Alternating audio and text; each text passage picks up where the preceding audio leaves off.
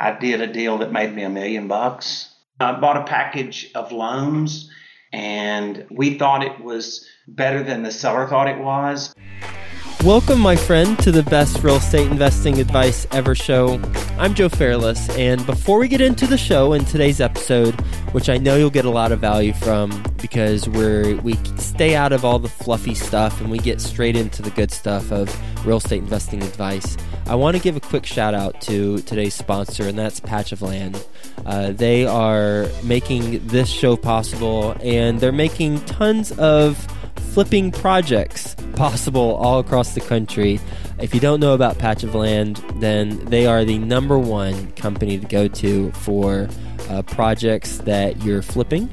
Uh, because they have all the money available right now. Um, once you get approved for your your deal and yourself as a sponsor or a borrower, um, you're going to be funded by them. And then they go raise the money through their crowdfunding platform. So you don't have to worry about all that. They'll take care of the, the money and the funding for you. You just have to worry about making sure your project's, project's a success. Uh, they've got something really cool for you. So, um, if you are just learning about crowdfunding, uh, they've come up with a guide. It's called the Top 10 Crowdfunding Questions Guide.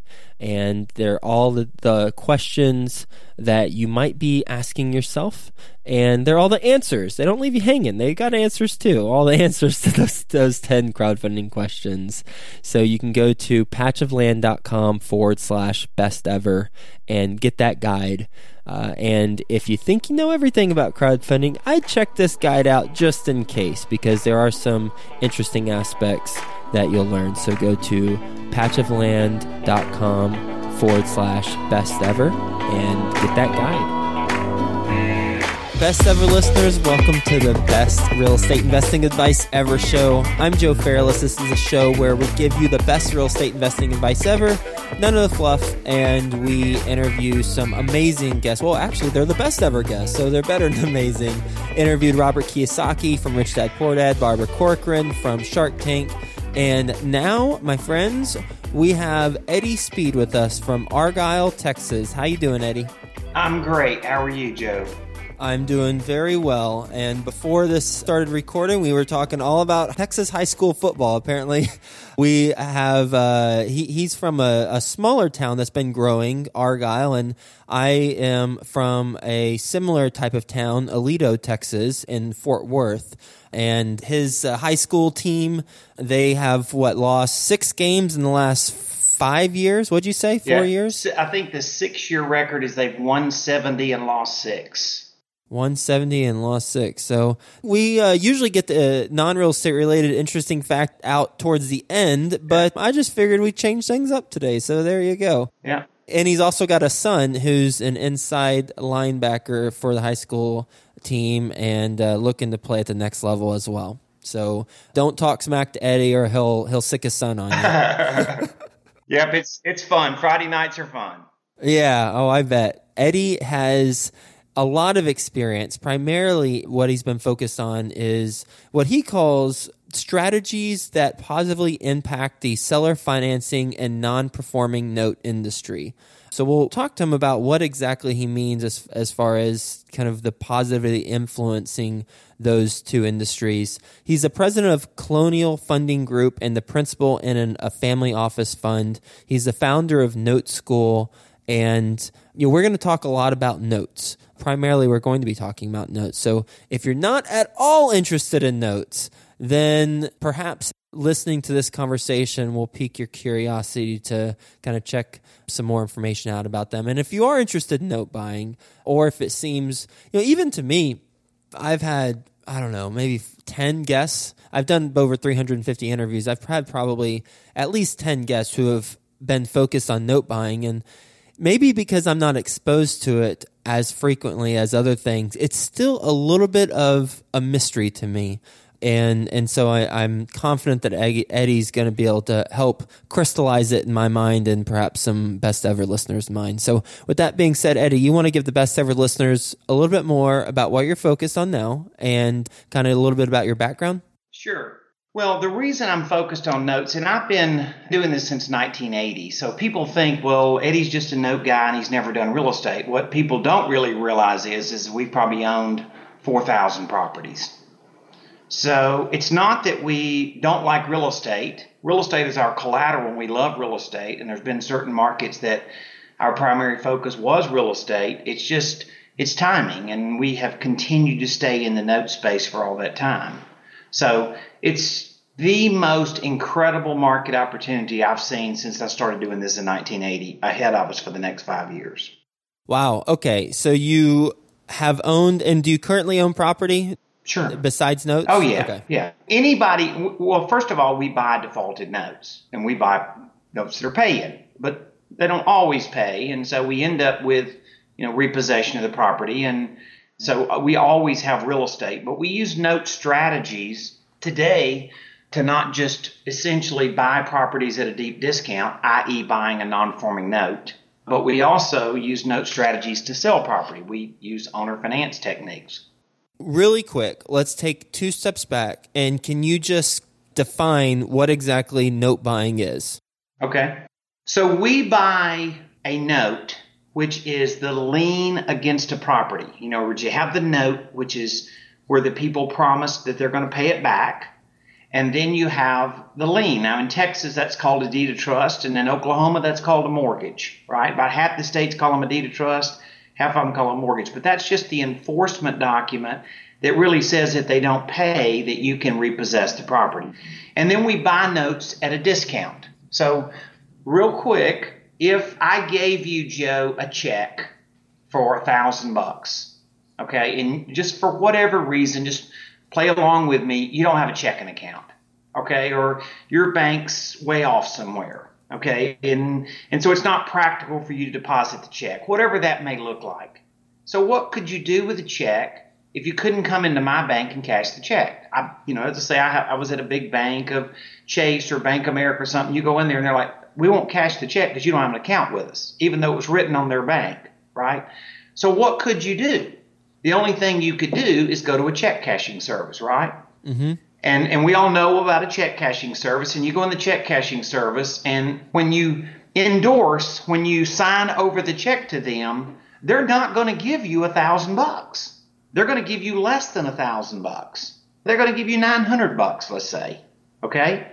And people think it's a fee, but really all that it is is they bought that note, which a check is a note, at a discount.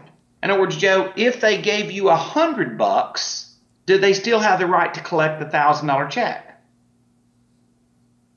Yeah. Yeah. You got it. That's a discounted note. So I got it. So okay. I buy notes at a discount. I buy notes secured by real estate at less than what the borrower owes. Where do you find them? Um, seller finance notes are, um, you know, the, the, one thing that we've done literally more than anybody in the United States, our executive team has done well over $2 billion in seller finance notes. So we, we have a training process to go teach people how to find where people have owner finance properties and they're carrying the note and they'd like to sell the note. And that's, um, you know, I mean, you can use direct mail, you can use uh, realtors, you can use, uh, you know, real estate investment associations. There's different vehicles that we've discovered, and obviously we've tried a long time. So we're kind of an experiment, several thousand tries down the road, in showing people how to rifle in and find those kind of notes. Non-performing notes are are are a waterfall of these huge packages that you hear about. So if you've read any of the distressed asset publications, DS News, Distress Mortgage, Housing Wire, uh, RealtyTrac, any of these guys are writing these articles on it literally a weekly basis, talking about now Bank America, just within the last week or so, Bank America dumped another $1.2 billion in non performing notes in the market. So they're selling them, and usually those buyers are the big capital funds, you know, what I call the big 16. And and what happens is is there's a certain piece of that box they bought. They right they had to buy the whole box. There's a piece of that box they bought that they don't want to keep and they choose to resell it. And typically, the notes that we see that we are literally see our people that are buying these notes as little as one note at a time are the smaller notes that the big capital funds, the big hedge funds that bought these big boxes don't want to keep. And there's a there's a waterfall process um, that that these assets go through to get there. What is that? Yeah, what, what's that process? So you're you're basically so, uh, buying them from the large hedge funds that are that are sectioning off certain parts of the package that they don't want. Yep. So let's just say that a, a big hedge fund bought ten thousand defaulted notes. There's a thousand to fifteen hundred of those notes. It doesn't fit their long term capital uh, strategy. Okay, typically smaller notes. And those loans get bundled up to an investor like us. So we, we have a capital fund and we buy bulk notes. We bought mm, 200 notes last Friday. Okay, so we buy in a bulk package a group of these notes, and then we'll put those loans out in the marketplace and sell them to investors like, you know, people buying bank foreclosed property. We'll, they, they can buy notes from us. And there's a lot of firms like us that do this. And, um, and, and, so this has become a very common vehicle uh, in the last uh, three or four years, but in the last literally uh, 12 months, it has become the wave of the market because if you follow the pattern of Fannie Mae, Freddie Mac, FHA, the big banks, and you can go read all the press, they've pretty much said most of their defaulted assets they're not going to foreclose on, but rather take through and liquidate via selling as non performing notes.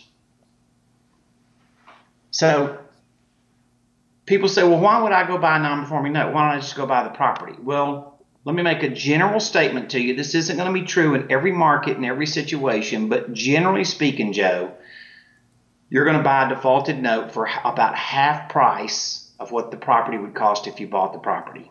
Okay, so let's let's go through with that example. I've got an option of either buying the property or buying the non-performing note. I bought the non-performing note. Now, where did I buy it from? What type of paperwork is involved? And what do I do after I buy it? Okay. So you bought this note from a capital fund that owns a package of non-performing notes. And th- there's lots of firms that do this, but I'll tell you that we have one called Colonial Capital Management.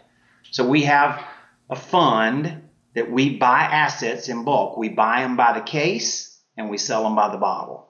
So we buy a bulk package of notes and we resell those notes to investors as little as one at a time. The average price an investor pays for a defaulted note from us is about $25,000 the average collateral value is about 55 to 60,000. So the house is worth 55 to 60 and they're buying the asset from us at 25. Okay. So we've got 25,000 we wire it over to um, in this case your company but you know wh- sure, wherever sure. any company that has the non-performing notes right then what do we receive and what do we do after that with that with whatever we receive Okay, so from that moment, Joe, you become the bank, right? You don't own the property yet, but you're the bank. You're a secured lender. So what you're going to do is you're going to have a servicer, a loan servicer that is going to service this loan for you. Yeah, I'm not we're not in fact we're legally not going to sell you the note unless you have a servicer. But the, obviously, we teach people how to do this. This is not brain surgery. You just hire a vendor that goes in and handles the foreclosure process for you. Okay? And they're going to make an attempt to try to get the customer to pay again. Listen, Joe, there's there's 16 states that uh-huh. have a crazy amount of money. I mean, we're talking about over $5 billion already sitting in a checking account to help the customer bring his loan current. It's called hardest hit funds. So there is so many windows of opportunities to give that customer a second chance and to pay again. I know you're thinking, well, Eddie, the guy hadn't paid in three years. Why is he going to start paying again? Well, the truth of the matter is, in many cases, you and I know customer calls up the bank and just wants to get a second chance and pay again, he can't even get anybody on the phone. So we have found that if you if you get smaller and more granular and more available to these customers, amazing good things can happen sometimes. And obviously we have the legal right to, you know, to foreclose if that's what we need to do. So we try to modify them, try to get them to pay again, and there's substantial government assistance available to help that customer do that that the average person doesn't know about. And then a lot of times if they've already left the house, you know, the house is now vacant, you know, they've kind of moved on with their life, what do they really want to do? They just want to deed it to you and get away from it, right? They just want to sign the deed over and say, don't foreclose, I'll just give it back to you. They just have to be approached in the right manner. So we're in the we look at ourselves as we're in the problem solving business with this delinquent borrower. But we do this, Joe, via a servicer. In other words, you're not on the phone talking to the customer directly, but with their specialty servicers who have a very good track record and success in doing this. It's not the giant servicers that you would think of, but specialty niche servicers. How do they get compensated? They'll charge a fee up front to put the loan on the books. That the expression for that is you're boarding a loan. That simply means you're just putting the loan with them, and then they'll charge um, a monthly fee and they have different kind of different servicers have it done different ways. Some of them will charge kind of a minimum monthly fee, and once they, you know, either get the customer to modify or they get the customer to pay again or to uh, excuse me to deed it over, then they'll they'll be they'll charge what's called a success fee, or you go through the foreclosure process with the attorney and get it foreclosed. By the way, interesting, the foreclosure timeline that it takes generally speaking, is about at least half as long as it was two years ago. Let's talk about those fees real quick. What are the typical fees for a boarding a loan, for the monthly fee, and for the success fee? All right, so if you're buying a defaulted note, a typical fee is a $150 upfront boarding fee and a monthly servicing fee of say 75 bucks. The foreclosure fee, just just generally overall, the attorney's probably going to charge about two thousand dollars. Some are going to be more in some states, some are going to be less, but just smearing that over fifty states it's probably about two thousand twenty five hundred bucks. Okay. And what about the success fee? Well, if they charge a success fee, they're not going to charge the seventy-five dollars a month, right?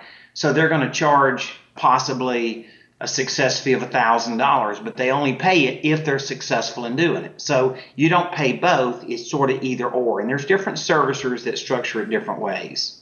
Oh, I, w- I was thinking that you'd have to pay a monthly fee for, say, like if it took three months and you have to pay two months for the monthly fee at 75 and then the third month you get a success fee of a 1000 Yeah. And once again, there's different servicers. We, when people get to this point, there's, you know, obviously we have you know, a framework that we try to take people down. And here's what we don't ever tell anybody where who needs to service your loan, but we have a lot of experience with these guys, and we've learned certain servicers are good at certain things. As you heard me say, hardest hit funds. I mean, if you went to Joe, if you went to a group of real estate investors across the country, if we took your audience and we could all like have them raise their hand. How many have heard of hardest hit funds? My life experience says maybe 5% of the audience has heard of it and 95% of them never even heard of it. The average check from hardest hit funds is about $30,000. And that's just to help the customer bring his loan current. Sorry, so hardest hit funds is the actual it's a government assistance program. Got it. That is administered in different states and they administer the, the program on behalf of the, the U.S. government, on the federal government, and it was to help delinquent borrowers bring their loan current. There's different versions of it, so I'm I'm generalizing, but we've got some crazy student success stories. I mean, unbelievable student success stories of buying a non-performing note and showing the customer hardest hit funds because the guy that's living in the house he didn't know he can go get that. He didn't know how to go get it. And so we kind of we don't we can't do it for him but we can clearly guide him and show him what the process looks like. And all of a sudden the guy gets to keep his house. And generally speaking you know then you're going to once you get the loan current then you're going to be able to restructure the loan and make very favorable terms so the guy can start paying again. What happened to a lot of people is they lost their job four years ago or five years ago, and then they got really in trouble. And then the more, so once again, they just, there's just been a distance between the mortgage lender and the borrower, and they really haven't connected at what the possibilities are. And, and I don't necessarily blame the big servicers for that. It just, it's just they service a massive amount of loans, and but we found an inefficiency that's very good for the small guys like us.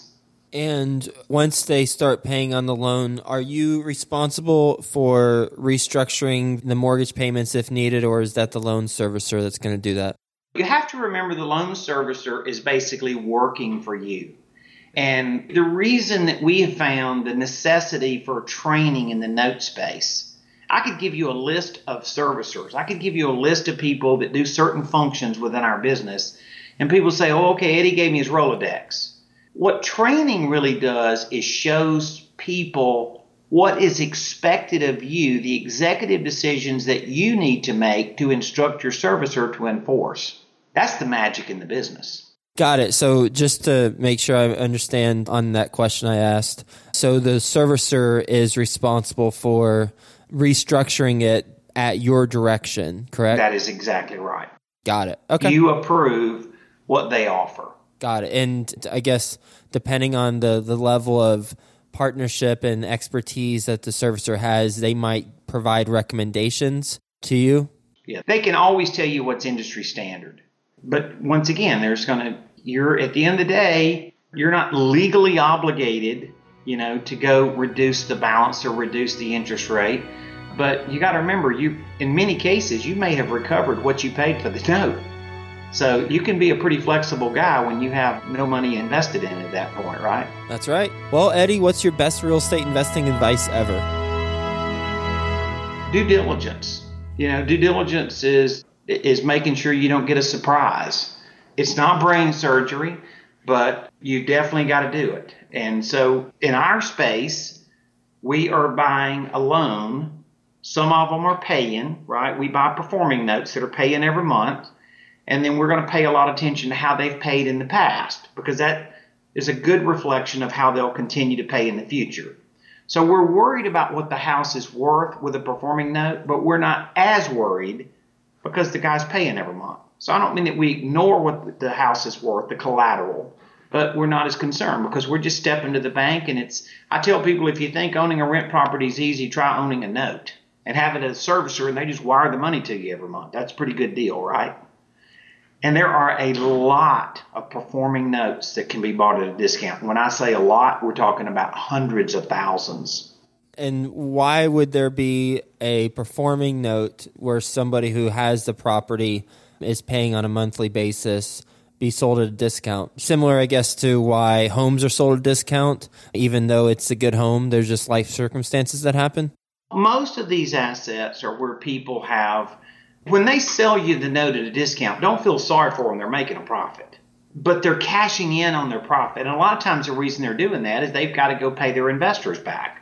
So they've got a note that's now been paying them two, three, four years, and now all of a sudden they need to get to a point where, okay, my the way their capital is structured, they've promised the investors they're going to give them their money back at a certain point. So there's a motivation for them to kind of go, zip it up and get to the end of the deal, right? And the market condition is these are loans that are bought at a discount. Now, people say, are these FHA Fannie Mae loans? No, these are loans that did not fit where a lender made the loan and could go resell it in the marketplace, you know, to Fannie Mae or Freddie Mac or with FHA insurance on it. So these are non standard loans, but that doesn't mean they're bad loans. And sometimes they're seller finance notes, and sometimes it's you know, where one of these funds bought a non-performing note and got the customer paying again. Now he's paid again for you know a year or 18 months, and he's it's called a reperforming note. Now he's paying again, and those are the kind of notes that are on the performing side that we end up seeing in the marketplace. And right now, there's an excessive pile of these notes. I mean, I've been doing it a long time. I've seen a lot of market cycles I don't know what a better word to use than excessive. There is a lot of these performing notes out there. And just very quickly, why are there so many now compared to previously in the last other real estate cycles that you've seen? Because private financing was so critical because conventional mortgages, as you know, in the last few years, about 50% of the people from you know 2008 to 2000 and whatever 13 or 14 about 50% of all those people that made a mortgage application were rejected. They were turned down. So private financing had to fill a gap and it did. This is the result of when the market was so bad and people were having to use alternative financing techniques. Now all of a sudden the guys that own this these loans that own this paper they're going in the marketplace and saying, look, we did really good. We made a lot of money, but now we got to give our investors their money back. And they're just going in the marketplace and saying, we want to sell our loans that are paying good, but we want to sell them in the market. And the market says they're bought at a discount. It's just a market condition. And who are these private financiers who were basically allowing people to get mortgages whenever they weren't being able to be approved right after 2008? What's a profile of them? Who are they? You remember the stories of guys that were buying like a thousand houses at a time or 500 houses at a time? Yep. Okay, well, that's the guys that then owner finance those houses. Those are hedge funds.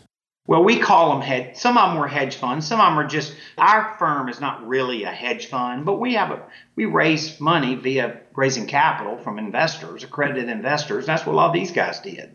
So they're like uh, private equity funds. They're not necessarily like Blackstone or Carrington, but they're they're still raising their money via from investors. Got it. Yeah. All right, Eddie, you ready for the best ever lightning round? Yes, sir. Okay, first a quick word from our best ever partners. Crowdfunding. You've heard about it. Now it's time for you to learn about it. Our best ever sponsor today, Patch of Land, they're the leading expert in the crowdfunding space, and they've got all the answers to all of your crowdfunding questions. Go to patchofland.com forward slash best ever and get your copy of the top 10 answers to the top 10 crowdfunding questions. That's P A T C H O F L A N D dot com forward slash best ever. What's the best ever book you've read? The Bible. Best ever personal growth experience and what'd you learn from it? Tough times. I had I went through the market and had a really really tough time a few years ago. Got overextended and uh, I learned that always make sure you can manage the investments you make. Best ever deal you've done? Oh, wow. I did a deal that made me a million bucks. What are the details? I bought a package of loans and we thought it was better than the seller thought it was, but it turned out to be way better than the seller thought it was. And it ended up making a million bucks. How many loans were in that package, roughly? Probably a thousand. And how much you pay for it? Mm, I paid about three and a half million. How do you finance that? In that case, I used a. It wasn't a bank, but I used somebody to lend me the money. So it was like a private loan, kind of like a hard money loan on houses. And what were the terms? Do you remember? Two year payback, and as we reach resolution on the assets, they got more than they had loaned against any given loan. So as the loan progressed, they continued to get in a better and better position. The lender did. What's the best ever project you're most excited about right now? I tell you, Note School is, we got students crushing it. I mean, we have students that are crushing it that we're training in Note School to go do the business. And it helps us because obviously we buy loans and sell them to students that become investors. And I can tell you with a thousand percent integrity, I, we are seeing people with their life being changed, and that's uh, that's a winner to me. One follow up question on that million dollar deal: What was the time frame from start to finish? It was about 14 months, just a tick over a year. What's the best ever way you like to give back? There is a child welfare board, and these are kids that where their parents get in trouble and the kids have done nothing wrong, but the parents get put in the penitentiary and that type of thing, and they end up in you know, under the award of the state, and the foster parents just don't have enough money to help them. And we've, Note School has not us just contributing, although we have contributed, but Note School's, you know, team, our students and ourselves have given over $75,000 a year now for a couple of years to kids that otherwise, you know, wouldn't have a chance to have a laptop or wouldn't have a chance to buy a prom dress. And the nicest part about it is they'll never know who we are. Well, what would you say is the biggest mistake? And you might have touched on it earlier on the personal growth, but the biggest mistake you've made in real estate?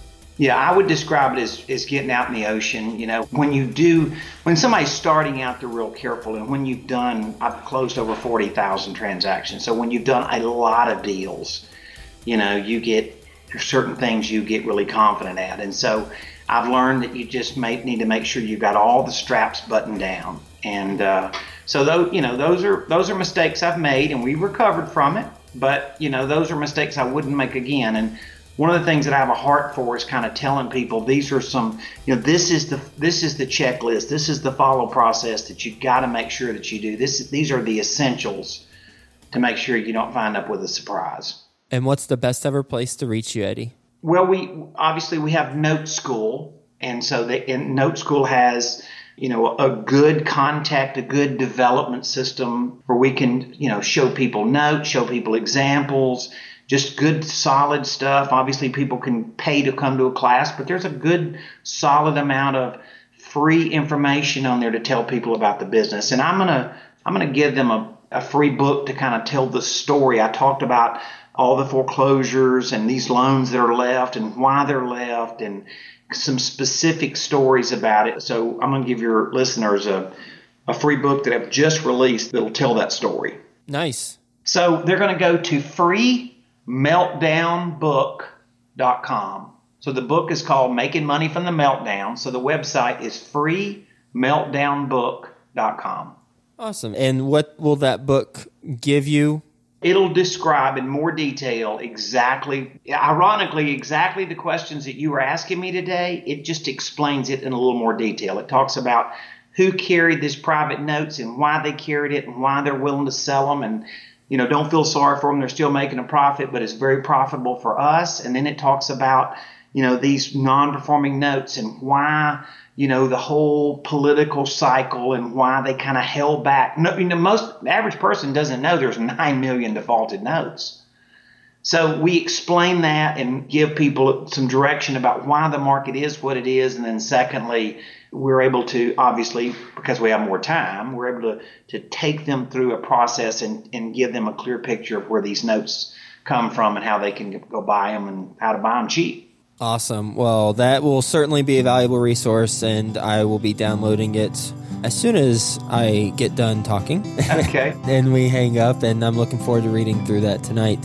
Thank you for being on the show and sharing your best advice ever with the best ever listeners and talking about the history, the recent history of note buying and why we're at where we're at, why you see such a huge opportunity in note buying, in particular, non performing notes. Kind of how you describe the basics of of what note buying is. You said it's the lien against the property, and you went through the thousand dollar check yeah. example where you know a check casher, and if you've got a check that you don't have a bank account for, then you go to check casher, and they're basically buying that. So similar concept. I, I love bringing it down to those types of examples that are easy to understand at least for me because i'm a i'm a simple-minded person so that's good. Helps me understand it. And then why buying a non-performing note versus the property and talking through the you know the the process of what you do where you uh, work with you buy it from a capital fund that has non-performing notes then you from from that moment i like how you said this from that moment you become the bank and then you need to have a loan servicer where you hire a vendor and they handle a process for you with the ultimate goal of getting the person who has the mortgage or the note to pay you. Um, and then if you don't, then you go through the foreclosure process and hopefully you've got some equity built into it. But you probably don't want to go down that path. Ideally, you want to have the loan servicer have that note, that non performing note, become performing and, and you get paid. And then talking about due diligence, as you mentioned, and then the million dollar example of you know taking 14 months buying a thousand loans paid about 3.5 million for it and you got that through hard money lender two year payback. So it's interesting to kind of see the dynamics behind that too and hear your story. So thank you so much for being on the show and definitely best ever listeners go check out freemeltdownbook.com thanks eddie. Joe thanks buddy